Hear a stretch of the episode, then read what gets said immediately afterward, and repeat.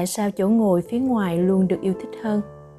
Không biết các bạn có để ý không, những khi trên tàu có ít hành khách, hàng ghế dọc phía ngoài luôn được lấp đầy trước tiên, trong khi đó hàng ghế ở giữa lại thường chẳng có ai lựa chọn. Nguyên nhân là do đâu? Rất nhiều người trong chúng ta đều mang ý thức về lãnh địa, bởi thế ta luôn muốn để chừa ra một khoảng không gian nhất định xung quanh mình tâm lý này cũng tương tự như khi các loài động vật dùng mùi hương của chúng để đánh dấu địa bàn vậy. Hơn nữa, phạm vi không gian cá nhân của mỗi người lại không giống nhau. Đối với một người có tính cách khép kín, khoảng không gian đó của họ thường tương đối lớn. Mặc dù việc chọn chỗ ngồi phía ngoài không thể đảm bảo rằng chỗ ngồi bên cạnh sẽ luôn trống, nhưng ít nhất phía còn lại chắc chắn là không có người. Một vị trí như vậy thường khiến người ta cảm thấy an tâm hơn lựa chọn này cũng có thể bảo vệ không gian cá nhân tránh khỏi sự xâm nhập của người khác ở mức cao nhất. Bên cạnh đó chúng ta cũng cần hiểu rõ về phạm vi không gian cá nhân trong các mối quan hệ xã hội khác nhau. Đối với những người yêu nhau thì trong khoảng 0,8 mét có thể coi là không gian của tình yêu. Đối với đồng nghiệp hoặc đối tác khách hàng thì 1,2 mét là không gian của công việc. Còn đối với người lạ 3 mét được coi là không gian công cộng mà ta cần giữ khoảng cách.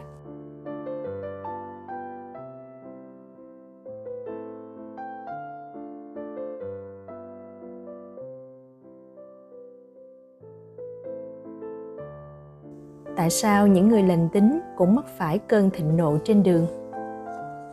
Những người sở hữu phương tiện tham gia giao thông sẽ thường xuyên gặp phải tình huống này. Đường đang tắc cứng xe phía sau rú còi dục bạn vượt qua xe trước mặt hoặc bạn bị ép phải phanh gấp. Trong những tình huống như vậy, rất nhiều người dù thường ngày tính tình có ôn hòa đi nữa cũng không tránh khỏi bực bội đến phát hỏa, không kìm được buông tiếng chửi thề. Rốt cuộc, điều gì đã khiến một người lành tính mắc phải cơn thạnh nộ trên đường?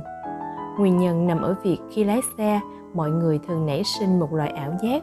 Người xe như một không gian cá nhân vốn dĩ chỉ bao quanh cơ thể mình giờ đây đã mở rộng ra thành khoảng không gian bao quanh chiếc xe lớn hơn rất nhiều lần. Khi có người xâm phạm vào không gian cá nhân, chịu sự kích thích từ adrenaline, con người sẽ có xu hướng sẵn sàng công kích. Đương nhiên, hậu quả của việc này sẽ càng khiến ta mất đi tỉnh táo, tự đặt bản thân vào tình thế nguy hiểm hơn.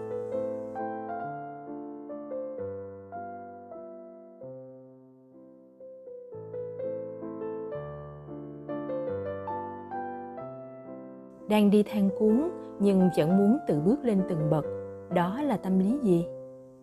Nếu một người không có việc gì gấp, nhưng vẫn muốn tự bước từng bước trên thang cuốn chị ta có thể phán đoán được ý thức cạnh tranh của người này rất lớn. Đồng thời, khả năng cao, đó cũng là người theo chủ nghĩa vị kỷ. Những người này thường có tính tình nôn nóng, không giỏi trong việc hợp tác với người khác. Nếu lối đi bên trái có người đứng chắn họ sẽ cảm thấy lo lắng, bất an vì nhịp độ bước chân của mình bị gián đoạn. Thông thường, mọi người quen đứng phía bên phải của thang. Hơn nữa, ai ai cũng biết không nên tùy ý di chuyển trên thang cuốn để tránh gây nguy hiểm. Tuy nhiên, những người này vẫn sẽ cảm thấy vô cùng khó chịu nếu lối đi bên trái của mình không được thông thoáng. Khi vượt qua những người đứng yên phía bên phải thang cuốn, trong lòng họ tự nhiên sẽ dấy lên cảm giác tôi nhanh hơn. Từ đó, họ tự thấy mình ưu việt trên thực tế, cảm giác này cũng tương tự như ý thức cạnh tranh. Tôi không thể thua bất kỳ ai của họ được thỏa mãn. Họ chỉ chăm chăm vào nhịp độ bước đi của mình, chẳng hề suy nghĩ đến những người xung quanh. Vì thế có thể coi là những người theo chủ nghĩa vị kỷ.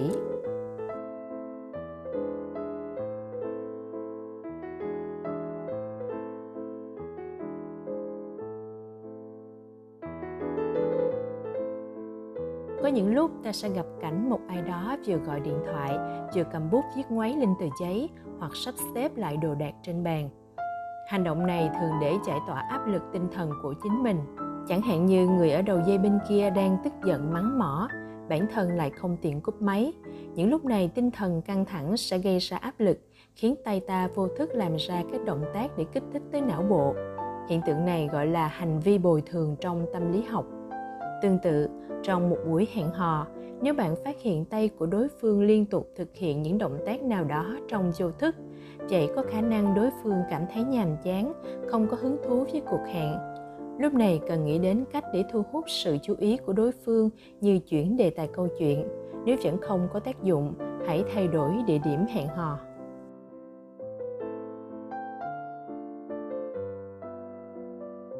Người từ đầu đến chân đều dùng hàng hiệu, hóa ra lại là người thiếu hụt lòng tự tin.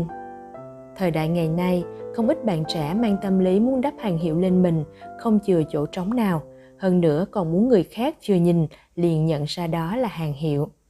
Chúng ta thường cảm thấy họ là những nhân vật chưa giàu có, lại tự tin. Tuy nhiên, thực chất hoàn toàn không phải.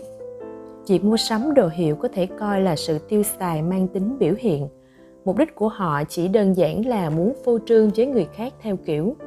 Nhìn xem, những đồ mà tôi có đều là hàng xa xỉ cả đấy. Thông thường, để trở thành kiểu người mà bản thân coi là lý tưởng, chúng ta phải bỏ ra không ít nỗ lực. Trong khi đó, chỉ cần mang đồ hiệu trên người thôi cũng vừa có thể cho ta cảm giác thỏa mãn đắc ý, lại vừa có thể giúp ta khoe khoang với người ngoài, thật dễ dàng làm sao những người thích chơi hàng hiệu, trên thực tế thường thiếu tự tin, nhưng lại có nhu cầu được người khác công nhận. Kể cả khi bản thân không có năng lực đi nữa, chỉ cần dùng đồ hiệu đắp lên người sẽ thu về ánh mắt ngưỡng mộ từ những người xung quanh. Họ ôm trong lòng tâm lý này, hy vọng dùng nó để bù đắp cho nỗi tự ti của mình, từ đó được người đời công nhận. Trong tâm lý học, đây gọi là hiện tượng gián tiếp phô trương bản thân.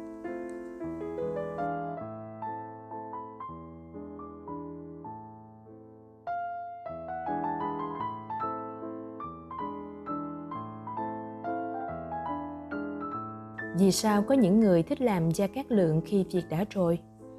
Trong cuộc sống, có thể bạn sẽ thường xuyên gặp phải tình huống như dưới đây.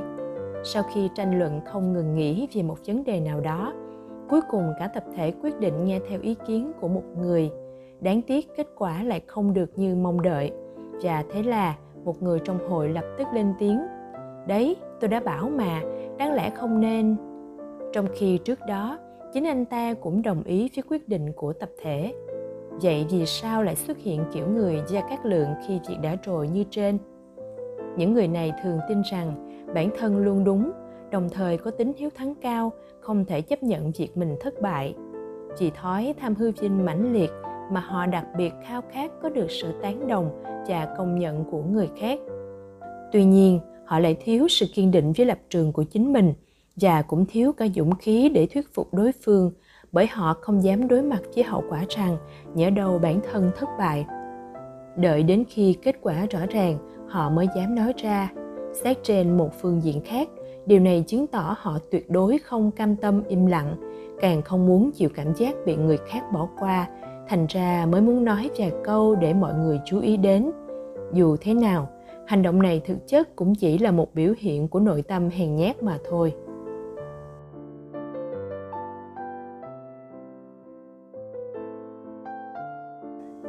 Qua cử động của mắt, ta có thể đoán biết đối phương đang nghĩ gì.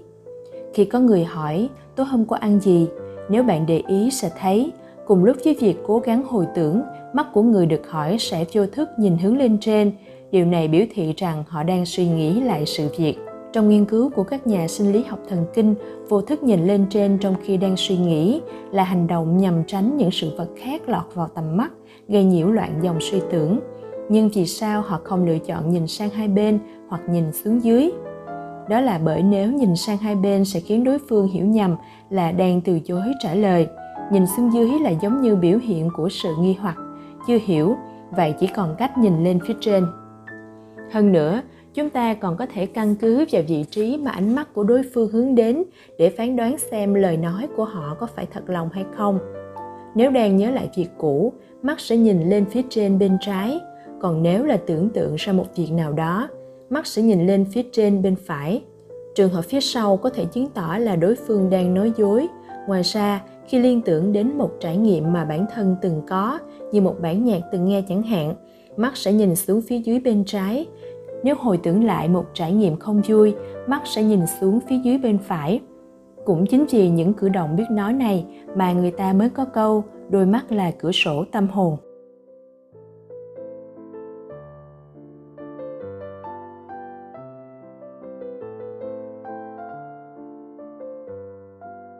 Đột nhiên chỉnh lại cà vạt, hành động này mang ý nghĩa gì? Khi giao tiếp trực diện, nếu đối phương đột nhiên chỉnh lại cà vạt, có thể bạn sẽ bắt đầu căng thẳng và bối rối. Chẳng lẽ lời mình nói làm họ thấy vô vị sao? Thật ra, đây là biểu hiện cho thấy đối phương đang lo lắng, hoặc một khả năng khác là trước đó họ trầm tư không nói, nhưng bây giờ họ bắt đầu muốn phá vỡ sự im lặng ấy rồi. Trước đó, sự chú ý của họ đều tập trung vào việc nghe những lời bạn nói nhưng lúc này, họ thấy đã đến lượt bản thân nêu ý kiến. Hành động này theo lý thuyết gọi là tâm lý gây sự chú ý. Giống như khi mèo tự liếm láp bộ lông của nó hay như chim tự rỉa bộ cánh của mình. Sau khi đã chỉnh trang xong bộ dạng của bản thân mới bắt đầu mở lời, đó chỉ đơn giản là hành động nhằm thu hút sự chú ý của đối phương lên mình mà thôi.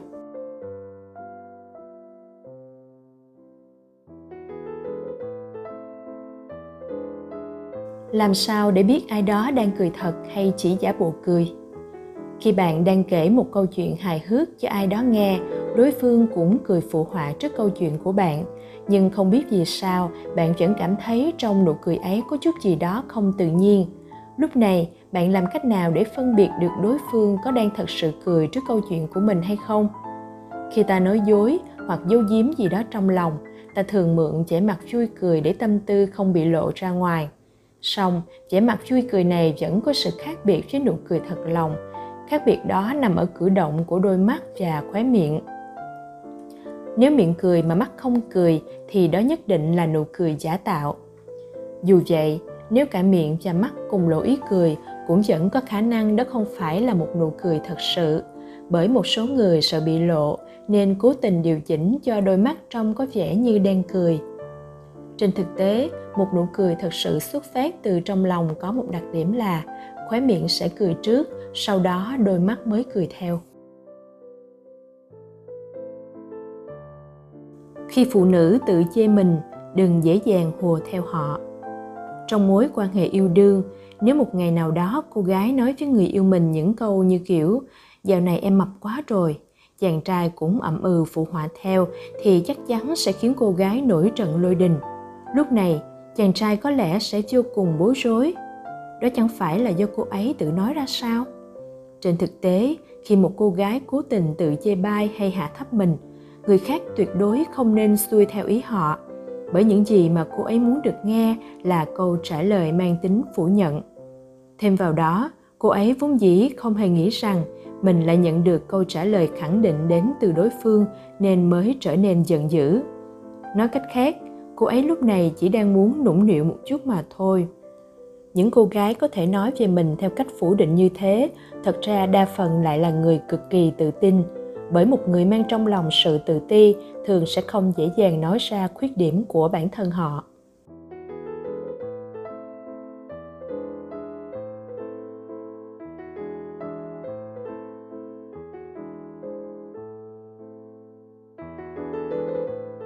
Tính cầu toàn quá mức xuất phát từ xu hướng tự phòng vệ. Trong xã hội ngày nay, thật không khó để gặp những người theo chủ nghĩa hoàn mỹ. Họ thường đặt ra yêu cầu rất cao cho bản thân, không cho phép mình có một khuyết điểm nào. Một người phụ nữ từng nói rằng, cô ấy không thể chịu được việc người khác nhìn thấy vẻ nhợt nhạt của mình. Do đó, sau khi kết hôn, mỗi tối cô ấy đều đợi chồng đi ngủ rồi mới tẩy trang, mỗi sáng lại trang điểm trước khi chồng thức dậy những hành động theo đuổi sự hoàn hảo một cách quá mức này đã tạo áp lực lên không chỉ bản thân họ, mà cả những người xung quanh. Theo phân tích của các nhà tâm lý học, những hành vi này xuất phát từ nhu cầu tự phòng vệ của con người. Nếu một người không đủ tự tin, cảm giác an toàn của họ sẽ dễ dàng bị tổn thương. Nhằm tránh sự tổn thương này, họ bèn tìm cách khác để bù đắp cho bản thân nhưng đời chẳng như mơ, những người này chẳng những không thể có được cảm giác thỏa mãn mà họ kỳ vọng. Trái lại, còn thường phải đối mặt với những chứng lo âu và mệt mỏi. Vì ngay từ lúc bắt đầu, họ đã sợ thất bại. Chính tâm lý này là nguyên nhân khiến họ không thể phát huy năng lực vốn có. Trong khi đó, mỗi lần chấp ngã, họ lại bỏ qua việc phải rút ra bài học mà chỉ chăm chăm vào việc làm sao để thoát khỏi cục diện đáng xấu hổ mình đang vướng phải.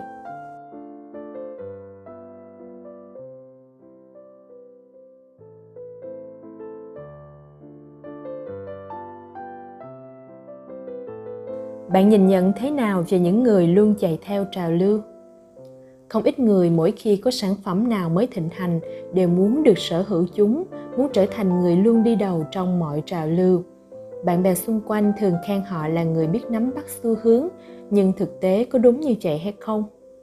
Thật ra, những người này thường không có cá tính riêng, bởi vậy mới tìm cách để cho bản thân giống với số đông. Họ dùng những vật phẩm thời thượng để che giấu điểm này. Nói đúng hơn thì họ là những người thiếu tự tin, tạo cho bản thân một vẻ ngoài thời thượng, chẳng qua chỉ là cách để họ bù đắp cho sự thiếu hụt lòng tự tin mà thôi. Họ có thể dễ dàng hợp tác với người khác, tuy nhiên bản thân lại thiếu tính độc lập. Họ luôn nỗ lực để điều chỉnh cho hành vi và biểu hiện của mình phù hợp với tập thể. Trong tâm lý học, đây gọi là hành vi thích ứng.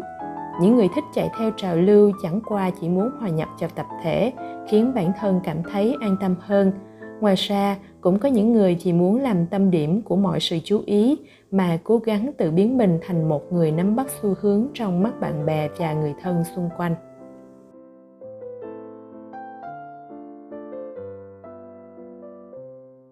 Để tôi nói cho cậu nghe một bí mật rốt cuộc có ý nghĩa gì. Có lẽ bạn từng gặp những người như thế này, bất luận là kể chuyện gì với bạn, họ cũng đều tỏ ra thần bí. Để tôi nói cho cậu nghe một bí mật rồi mới bắt đầu đi vào nội dung chính. Cách mở đầu này khiến bạn cảm thấy câu chuyện đó hẳn là rất nghiêm trọng. Sau khi đối phương nói câu này, sự tò mò trong bạn được kích thích, từ đó sẽ cảm thấy mong chờ câu chuyện mình sắp được nghe. Tất nhiên, ma lực của câu nói này nằm ở chỗ nó cũng bao hàm cả nghĩa, bởi vì bạn đặc biệt quan trọng nên tôi mới nói cho bạn biết.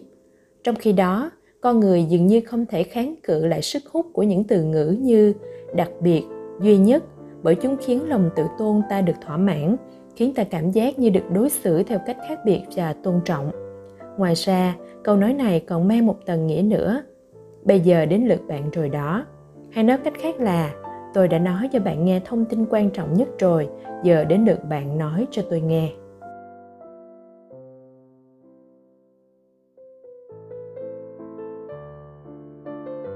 Người thường xuyên thay đổi hình tượng là người luôn mang nỗi bất an trong lòng.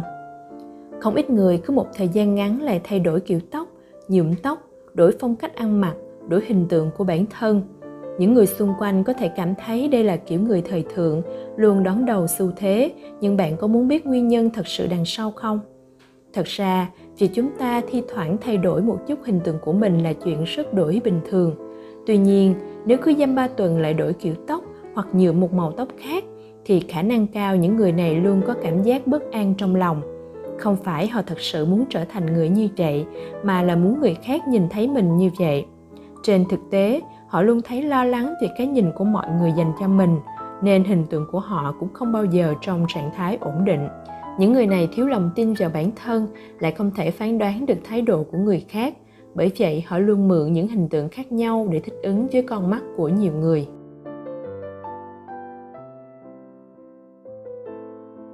Vì sao chúng ta gãi đầu khi xấu hổ?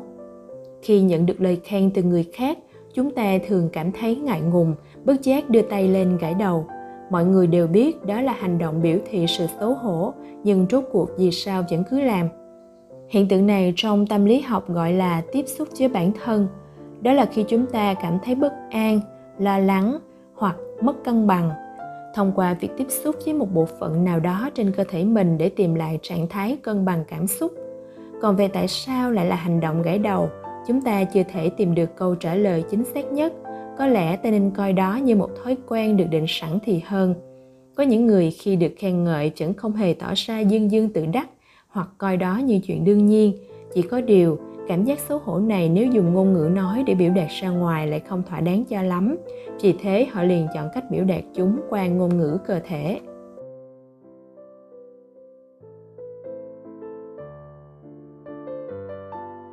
Việc trang điểm đậm cùng quần áo súng xính không nói lên nội tâm của một cô gái.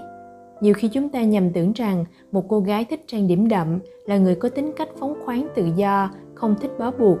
Nhưng khi nhìn thấy vẻ mặt nhợt nhạt sau lớp trang điểm ấy, bạn có thể cảm thấy như đó là hai người khác nhau hoàn toàn.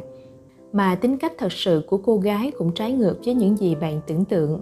Đó là bởi nếu là người không giỏi giao tiếp, cô gái sẽ cảm thấy bất an về ranh giới giữa bản thân và người ngoài, trong khi đó chỉ cần trang điểm đậm và ăn mặc thật xinh đẹp có thể nhấn mạnh vào ranh giới này, từ đó mang lại cảm giác an toàn. Bên cạnh đó, mỗi người đều có một cái tôi lý tưởng ẩn sâu trong nội tâm mình, đương nhiên cũng có cả cái tôi thực sự ở hiện thực. Để xóa đi sự khác biệt giữa hai cái tôi này và tìm được cảm giác cân bằng trong tâm lý, cách nhanh gọn nhất chính là trang điểm như vậy có thể tránh được cảm giác thất vọng về bản thân do cách biệt giữa lý tưởng và hiện thực tạo nên. Hơn nữa, sau khi trang điểm, những cô gái có tính cách hướng nội còn có thể tìm thấy cảm giác yên ổn trong giao tiếp xã hội cũng sẽ càng chủ động và tích cực hơn.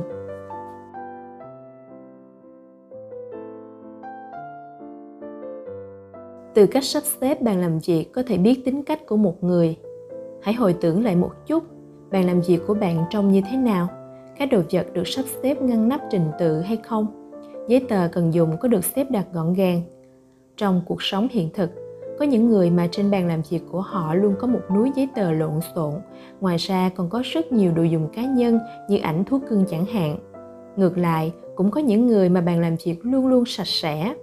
Qua cách sắp xếp đồ dùng trên bàn làm việc, chúng ta cũng có thể nhìn thấu tâm lý của một người nếu bạn làm việc ngổn ngang bừa bãi, đa phần chứng tỏ người này có tính tình hấp tấp, cẩu thả, thiếu năng lực quản lý bản thân, hiệu suất làm việc của họ thường không cao, hơn nữa cũng hay mắc lỗi. Trái lại, người có bàn làm việc sạch sẽ gọn gàng, phần lớn là người cẩn trọng, theo chủ nghĩa hoàn mỹ. Làm bất cứ việc gì, họ cũng đều có kế hoạch nghiêm ngặt. Thêm vào đó, họ có ý thức về thời gian. Dù tính cách có phần ngoan cố, song họ thường chấp hành đúng nguyên tắc vì vậy, trong công việc, họ luôn trầm ổn và được người khác tín nhiệm. Bên cạnh đó, cũng có những người bày biện rất nhiều đồ dùng cá nhân lên bàn làm việc. Điều này cho thấy họ có ý thức mạnh mẽ về không gian riêng, cũng phản ánh họ là người công tư không phân minh, có xu hướng lấy bản thân làm trung tâm. Tuy nhiên, nếu để họ làm công việc mang tính sáng tạo, họ sẽ có thể phát huy rất tốt tiềm năng của mình.